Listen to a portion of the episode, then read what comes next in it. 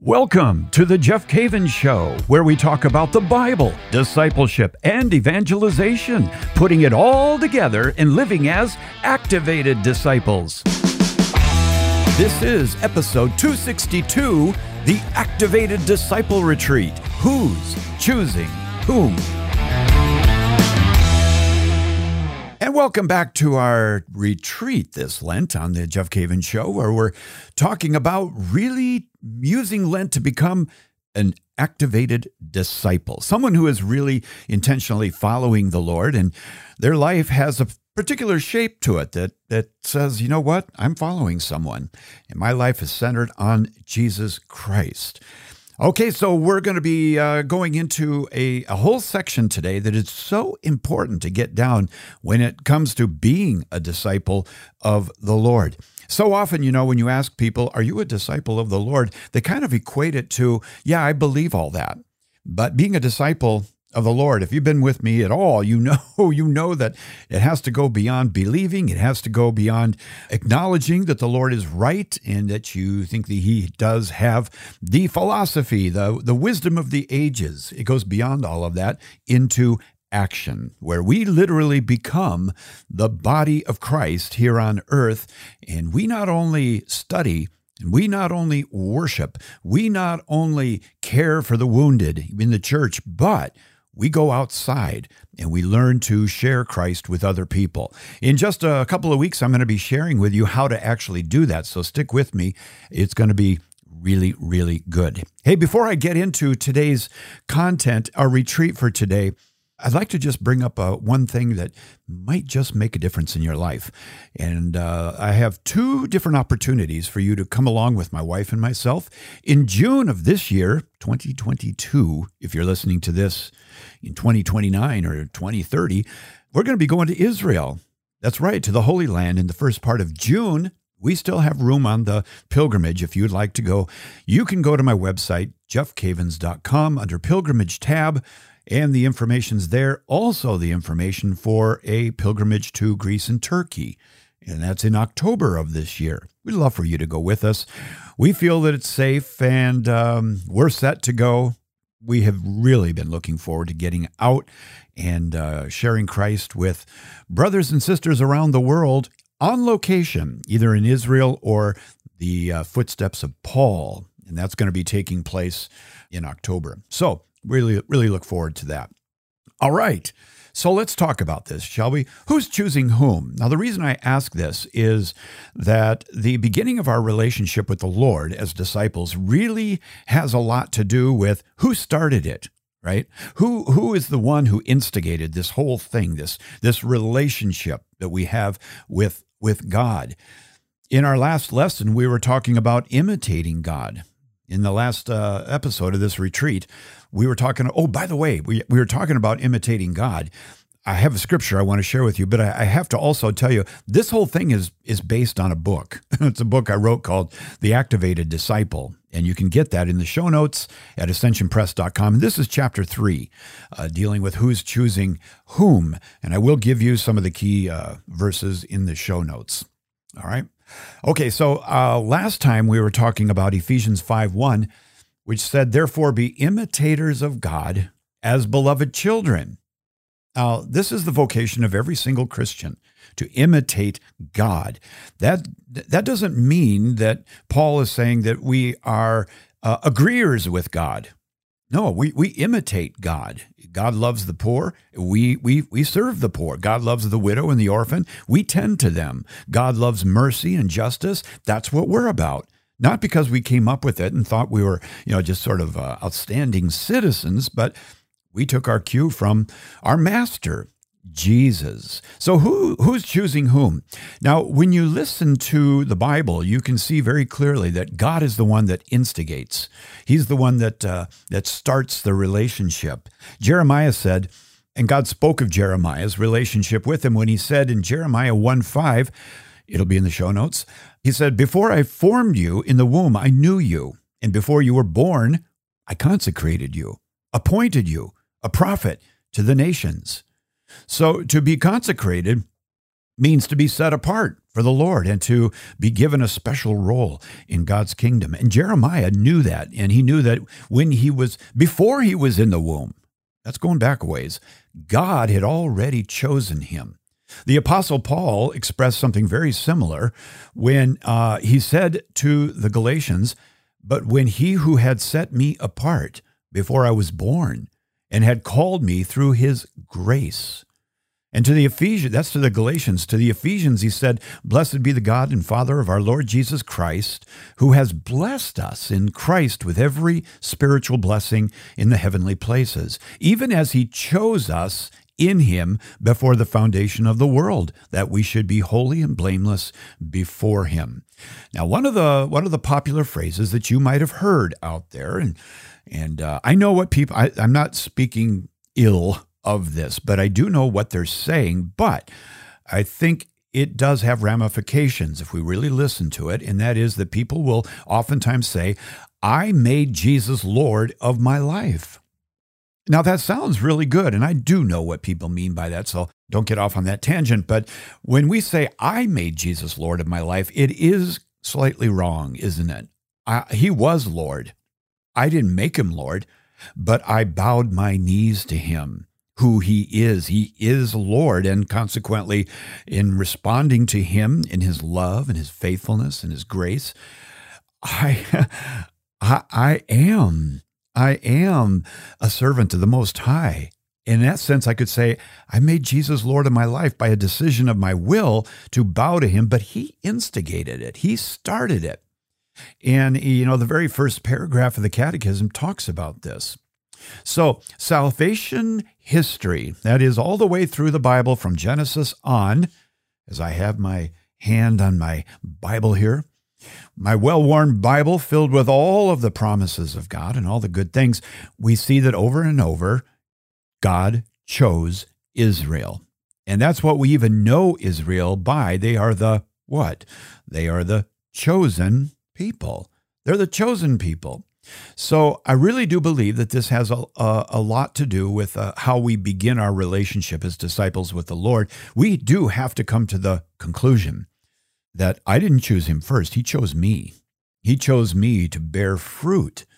And uh, so I'm going to study. I'm going to I'm going to dig deep in this relationship with the Lord. You know that as a disciple of Jesus, we are really called to a life of learning. And uh, that's something that all of us should be involved in on a daily basis studying God's Word, reading it, reflecting on it, getting the mind of Christ, understanding His ways, and how He goes about spreading His mission around the world.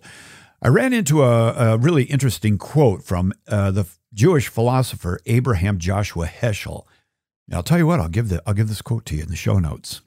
If you don't get show notes, by the way, all you got to do is text my name Jeff Cavins, one word, to the number so biblical, to the number 33777. And then we'll get you the show notes. But he, he talks about a life of learning, and he says that there's basically a difference between Greeks, Hebrew, uh, you know, the Jewish mindset, and modern day people. He says the Greeks, well, they learned in order to comprehend. The Hebrews learned in order to revere, to worship. And modern man learns in order to use. use you know? Hey you know that famous uh that famous quote from uh, not not kevin bacon but uh francis bacon. Francis bacon said we want knowledge because what? He came up with the phrase knowledge is power. Oh so i want knowledge. Why? Because i want power.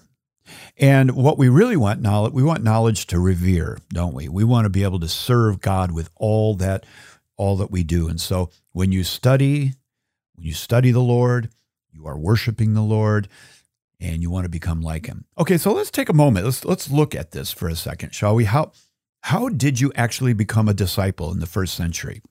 Did you see postings on telephone poles that Jesus would be speaking at seven o'clock next Thursday?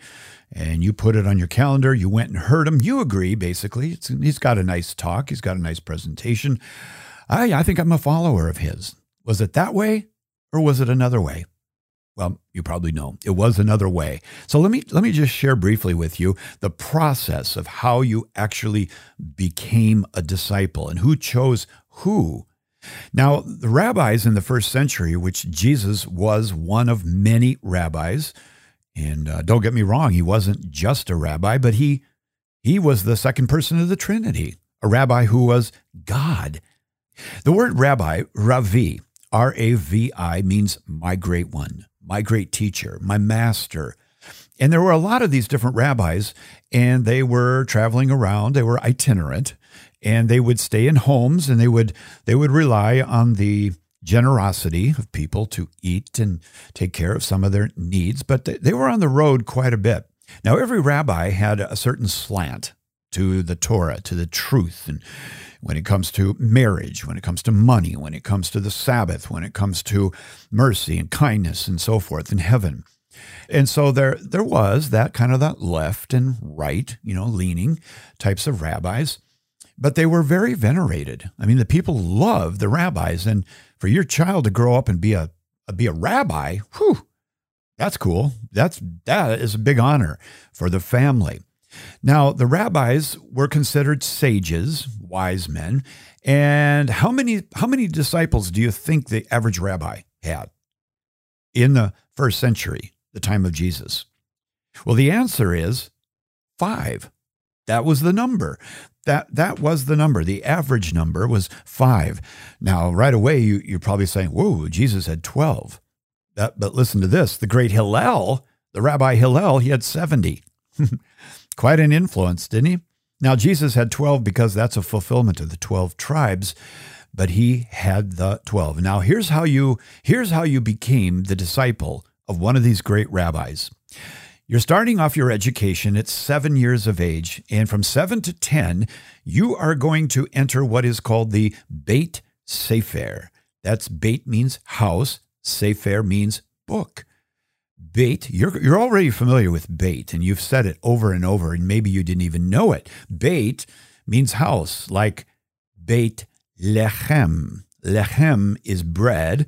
Beit Lechem, Bethlehem, house of bread. See, you're already speaking Hebrew.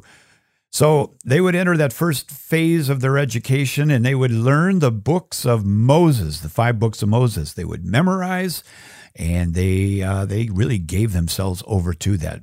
Hey, this was the center of their life. This was the center of their life, and so the Torah became really, really important. And then after that, from seven to ten, you would do that.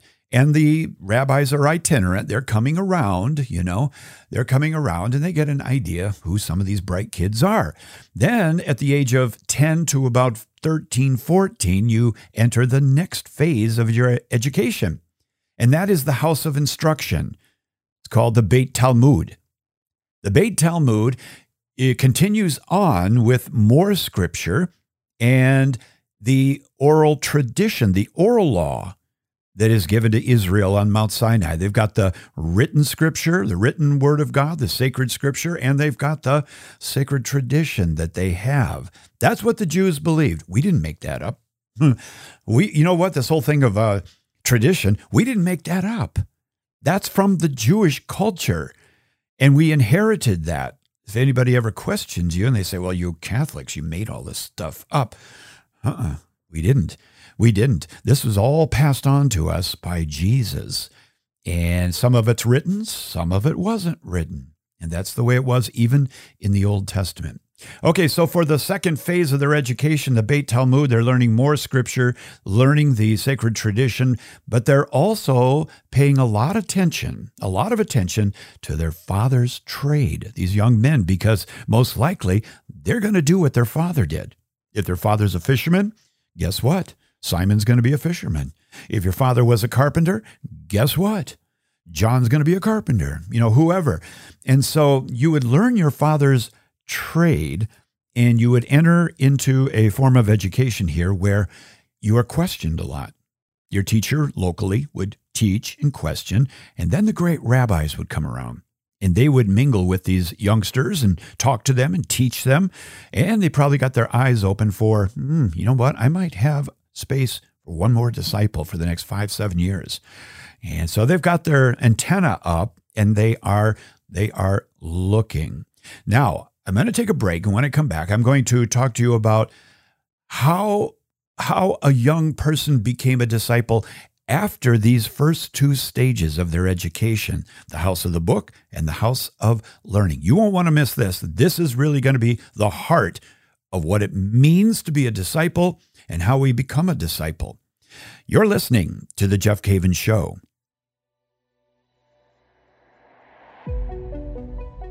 Two thousand years ago, Jesus Christ chose corrupt, broken, imperfect, sinful men to be the foundation of his church.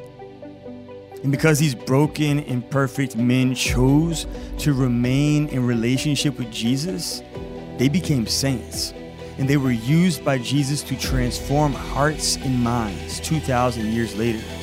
I invite you to check out my book, Broken and Blessed, where you'll find practical tools to overcome habitual sin, to have a personal relationship with Jesus Christ, and to walk with an imperfect church toward a perfect God who is calling all of us to perfection over time. To order the paperback book or audiobook, Broken and Blessed, visit ascensionpress.com or Amazon. Thanks for coming back. Uh, by the way, it's really good to be with you. It really is. I enjoy my time with you in the car, walking, jogging, whatever. And uh, it's just a privilege. It's an honor. It really is. And I, I, I, uh, I pray for you. I love you. And uh, I love sharing these things with you.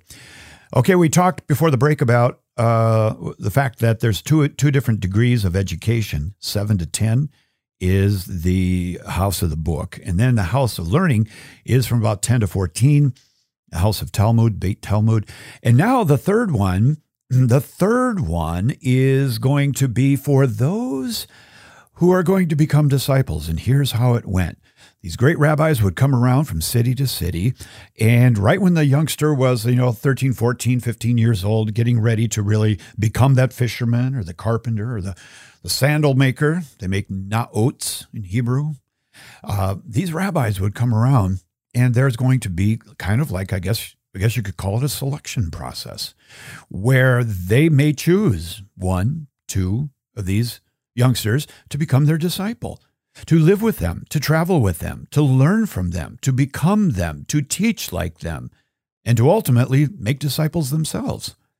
And so the way they would do this is they would go around from town to town and they would do this interview process. Like they might say, uh, they might come to Nazareth and say, uh, Bartholomew, stand up. Bartholomew stands up. Yes, master. Yes, teacher. Master meant teacher, meant rabbi in that in that time. My great one. So I'll use that. Yes, my rabbi, my rabbi. and so the rabbi may say to Bartholomew, "What did your father teach you?" He said, "Well, my father's a carpenter." Fantastic. And he taught you all about it. Oh, yeah. I mean, I've been working with him for years now. And yes, he's very, very good. Excellent. Well, Bartholomew, I think you're going to be a really good, a good carpenter. Now, what I said there was there's dignity, and he's going to join his father in the work, but he's not going to become my disciple. Now, he may say that with a couple more, and then finally he gets around to one, and he may say, Peter, yes, yes, Rabbi, Stand up, Peter. Let me ask you a few questions. What uh, your father's a fisherman, is that right? Mm-hmm. And you are going to uh, you're going to be a you study to be a fisherman then, right? Yeah, yeah. What's unique about your father? Well, my father is he's got a way of mending the nets that he, he's he's unusual. He's teaching other people. Very good. And then suddenly, the rabbi is going to say to Peter, not go ply your father's trade, but he's going to say, Lech acharai, lech acharai, which means in Hebrew, come, follow me. Come follow me. It was a formulaic statement that all of the rabbis used in the first century. Lech acharai, come follow me. And the minute the rabbi said, come follow me, you have to know that all the other friends standing around were probably like, whoa, whoa, what an honor. I saw it coming. This guy's so bright. And this great rabbi chose, chose Peter. Wow, not Peter the disciple, but just another one, right? Another Simon out there. So this was a really big deal. Now, no doubt his parents were going to be proud, and it was going to mean that he's going to leave everything now, fishing business with his father, and he's going to start to follow this new rabbi. And that means that he's going to uh, be with him 24 7. And after five years or so, you, when you talk to Simon there, you're going to think you're talking to that great rabbi because he's become so much like him. And that is what Jesus is doing with you. You see, the rabbi is the one who starts this, and Jesus is the great rabbi, and he's second person of the Trinity. And you remember what he said? He said something that that it fits right in with this because Jesus used lech achrai, come follow me. All the other rabbis did, and Jesus looked at the disciples one time and he said, he said, listen, you didn't choose me, I chose you. You didn't choose me. I chose you. that is powerful. So, who's choosing whom? Jesus is choosing you. And I'm talking to you, my friend. He chose you. Now, the number one criteria, this is so important, the number one criteria that goes through a, a rabbi's mind when it comes to choosing someone is this. It doesn't matter where you grew up, it doesn't matter the bank account, it doesn't matter what political side your parents are on, it doesn't matter what school you went to. What matters more than anything else from a rabbi's perspective is do I think that you have what it takes to become like me? That, my friend, is the criteria. Do you have what it takes to become like me? Because I'll tell you what, if you don't have the ability to become like me, let's say I'm the rabbi, and I've got four guys that I'm with right now for the last four or five years, and I have room for another one because my fifth uh, is off teaching on their own now and making disciples. If I don't think you can become like me, do you really think that I'm going to fund this relationship for the next five years? Do you think I'm going to take time and mental energy to be with you if I don't think you can even become like me? No, you're not. You know, you're not. But you will invite someone that you think can become like you. Now, think with me for a minute. We know that Jesus said, You didn't choose me, I chose you. But think with me for just a moment. What were the disciples doing when Jesus said to them, Come follow me. You're right. They were fishermen for the most part. They were fishermen. In other words, they were not chosen by any great rabbi. They were overlooked for one reason or another. You see, my friend, God chooses the unchosen to change the world. And a lot of us are, are, are, are familiar with not being chosen. Maybe we, we weren't chosen when we were growing up. Ladies, let me talk to you for just for a minute. Maybe you weren't chosen. Maybe you weren't the one that got the date for the homecoming. Maybe you didn't make the royal pageant for homecoming queen. Maybe you didn't get into that college you wanted to get into. Maybe you felt left out at home and you weren't chosen. I want you to know something today. Ladies, you are beautiful.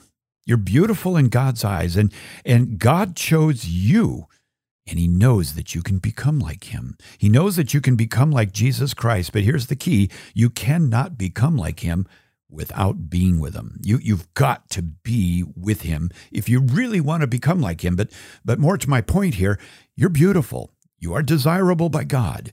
And God loves you and cherishes you so much that he he died for you and he's calling you to himself. And the goal is now for you to become that disciple and to imitate God and become like God. Not just a pure imitation, but one with Him in the Eucharist. Men, same thing. Maybe you didn't make that team. Maybe you didn't get the date. Huh? You didn't get to you didn't make the cut when it came to getting into that school you wanted to get into, but know this, my brother. God loves you so much. He really, really does. And you are special to God. He chose you. You didn't choose him. Think about it, guys. He chose you. You are a chosen guy. So, men, women, all together, you are chosen. That says something, doesn't it? Yeah, maybe you weren't chosen in high school or college. But look at it now. Yeah, that guy didn't choose you. That girl didn't choose you, but the second person of the Trinity did. They did. Oh, I love that. They chose, Jesus chose you. That is just so powerful. Now, the second thing that all rabbis said after Lech Achrai, come follow me, is they, they, they said, oh, you know what? I'll put that in the show notes because you're going to, uh, later on today, you're going to be saying, what was that? Lech Achrai. I'll put it in the show notes for you. So, so the, the second thing that a rabbi said after that was found in Matthew chapter 11, verse 28 and 29. Okay, that's 28 and 29. And I want what I'd like to do here is I'd like to read that to you. Okay. Now you're familiar with the first part for sure. Come to me, all who labor and are heavy laden, and I will give you rest. That's a beautiful thing. Come to me. Come to me, all who labor and are heavy laden, and I will give you rest. And then he says in verse 29 Take my yoke upon you and learn from me, for I am gentle and lowly in heart, and you will find rest for your souls. Isn't that beautiful? That is so beautiful. Take my yoke upon you and learn from me, for I am gentle and lowly in heart, and you will find rest for your souls. Now, when a rabbi says, Take my yoke upon you, it means something specific. Naturally, your mind will immediately go to a yoke of oxen with two oxen next to each other. That's not what's being referred to here, even though that that can fly, you know, in a in a homily uh, or a teaching. But when a rabbi said, Take my yoke, what they meant was, get this, take on my worldview. Take on my worldview. See life through my eyes.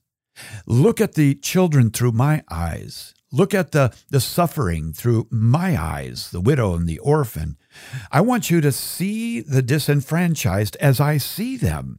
I want you to see marriage as I do. I want you to see heaven. I want you to see the, the, the unborn the way I do. I want you to see finances the way I see finances. I want you to see the way I look at your mother-in-law. I mean, we can get into the weeds here pretty deep, but the but the idea here is is that what Jesus is saying is I want you to take on my worldview. So when you put those two things together, lech achrai and take my yoke, he's saying, I am choosing you to take on my worldview. Now, as a disciple, that is what you must commit yourself to. You must act chosen. You must act like you have a world view on everything. I mean, everything. The more you know Jesus, you could do a press conference. You know, like the, president of the United States has a, a press secretary where they they're a spokesperson rather, you know, press spokesperson where they get out there every day about one o'clock and they they they they give a, a message from the president and then they take questions. They have a big book in front of them, which is basically the policies of the president. And when the tough question comes, they go back to that book. They're committed to the worldview of the president. In the same way as disciples, that's what we do is that we go out and we proclaim the worldview of the king, not the president, but the king. And so I would imagine that I know I could do it. I know many people can, and I, I assume that all I assume you could do it to to to some degree, right?